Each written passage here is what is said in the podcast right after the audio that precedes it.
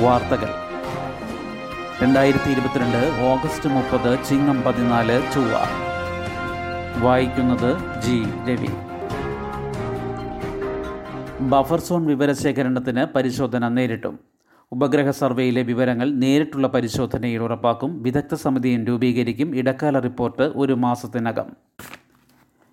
പരിസ്ഥിതി ലോല മേഖലകളിലെ നിർമ്മാണ പ്രവർത്തനങ്ങൾ ഭൂവിനിയോഗം തുടങ്ങിയവയുടെ വിവരങ്ങൾ ശേഖരിക്കാൻ ഉപഗ്രഹ സർവേക്ക് പുറമെ നേരിട്ടുള്ള പരിശോധന കൂടി നടത്താൻ മുഖ്യമന്ത്രി പിണറായി വിജയന്റെ അധ്യക്ഷതയിൽ ചേർന്ന ഉന്നതതല യോഗം തീരുമാനിച്ചു. ഉപഗ്രഹ സർവേ പൂർത്തിയായതായി യോഗത്തിൽ അറിയിച്ചു. ഇതിലെ വിവരങ്ങൾ നേരിട്ടുള്ള പരിശോധന വഴി ഉറപ്പാക്കും.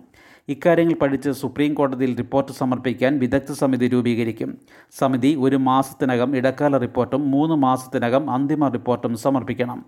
തദ്ദേശ റവന്യൂ കൃഷി വനം വകുപ്പുകൾ നൽകിയ വിവരങ്ങൾ ചീഫ് സെക്രട്ടറി ക്രോഡീകരിക്കും. ഇതും ഉപഗ്രഹ സർവേയിലെ വിവരങ്ങളും വിദഗ്ധ സമിതി പരിശോധിക്കും. നൂറ്റി പതിനഞ്ച് വില്ലേജുകളിലാണ് ബഫർ സോൺ വരുന്നത്. ഇവിടെയുള്ള കെട്ടിടങ്ങളുടെയും നിർമ്മാണ പ്രവർത്തനങ്ങളുടെയും മറ്റും കണക്കെടുക്കണമെന്ന് സുപ്രീം കോടതി നിർദ്ദേശിച്ചിരുന്നു. ധനകമ്മീഷൻ ശുപാർശ ഭൂമി വില കൂടി കണക്കാക്കി കെട്ടിട നികുതി തദ്ദേശ സ്ഥാപനങ്ങൾ പിരിക്കുന്ന കെട്ടിട നികുതി അതായത് പ്രോപ്പർട്ടി ടാക്സ് ഭൂമിയുടെ ന്യായവിലയ്ക്ക് ആനുപാതികമാക്കാൻ സർക്കാർ നീക്കം ആരംഭിച്ചു.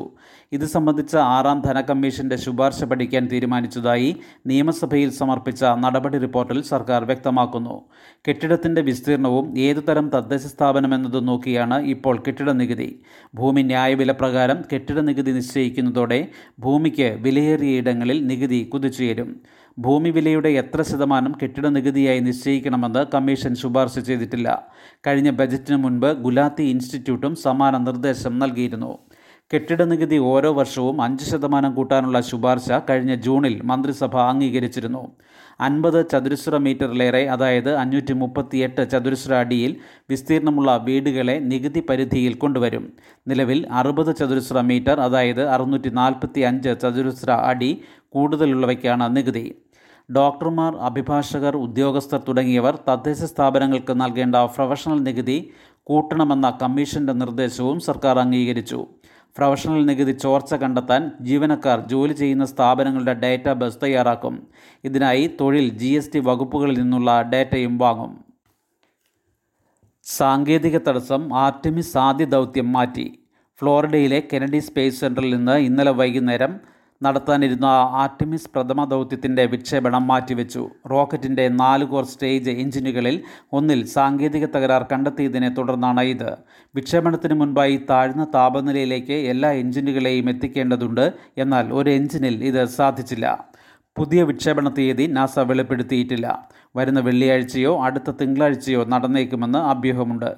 അരനൂറ്റാണ്ടിന് ശേഷം മനുഷ്യരെ വീണ്ടും ചന്ദ്രനിലെത്തിക്കാൻ ലക്ഷ്യമിടുന്നതാണ് ആർട്ടിമിസ് ദൗത്യ പരമ്പര. ഇന്നലത്തെ ദൗത്യം പരീക്ഷണാർത്ഥമായിരുന്നു. യാത്രികർക്ക് പകരം പാവകളാണ് ഇതിലുണ്ടായിരുന്നത്. മുന്നൂറ്റി ഇരുപത്തിരണ്ട് അടി ഉയരമുള്ള സ്പേസ് ലോഞ്ച് സിസ്റ്റമാണ് ദൗത്യത്തിന്റെ യാത്രാ പേടകമായ ഒറായണിനെ വഹിക്കുക. റോക്കറ്റിന്റെ പ്രഥമ വിക്ഷേപണം കൂടിയായിരുന്നു ഇന്നലെ നടക്കേണ്ടിയിരുന്നത്. റോക്കറ്റിൽ നിന്ന് ഹൈഡ്രജൻ ഇന്ധനം ചോരുന്നതായും കണ്ടെത്തിയിരുന്നു. ഈ പ്രശ്നവും പരിഹരിച്ചു. കനത്ത മഴ ബാംഗ്ലൂരു മൈസൂരു ദേശീയപാത മുങ്ങി. കേരള തമിഴ്നാട് യാത്രക്കാർ കുടുങ്ങിയത് മണിക്കൂറുകളോളം കർണാടക രാമനഗര ജില്ല വെള്ളത്തിൽ. ഞായറാഴ്ച രാത്രി മുതലുള്ള കനത്ത മഴയിൽ ബാംഗ്ലൂരു മൈസൂരു ദേശീയപാത മുങ്ങിയതോടെ കേരള തമിഴ്നാട് യാത്രക്കാർ വലഞ്ഞു. പാത ഉൾപ്പെടെ കർണാടക രാമനഗര ജില്ലയിലെ മിക്ക ഭാഗങ്ങളും വെള്ളത്തിനടിയിലായി. മൈസൂരു വഴി കേരളത്തിലേക്കും തമിഴ്നാട്ടിലേക്കുമുള്ള ദേശീയപാതയിൽ മണിക്കൂറുകളോളമാണ് ഗതാഗതം മുടങ്ങിയത്. വാഹനങ്ങൾ വഴിതിരിച്ചുവിട്ടു രാവിലെ ഏഴിന് മുൻപ് എത്തേണ്ട കേരള ആർട്ടിമിസ് ബസ്സുകൾ മണിക്കൂറുകളോളം വൈകിയാണ് ബാംഗ്ലൂരിലെത്തിയത്. ഉച്ചയോടെ ഭാഗികമായി ഗതാഗതം പുനഃസ്ഥാപിച്ചു.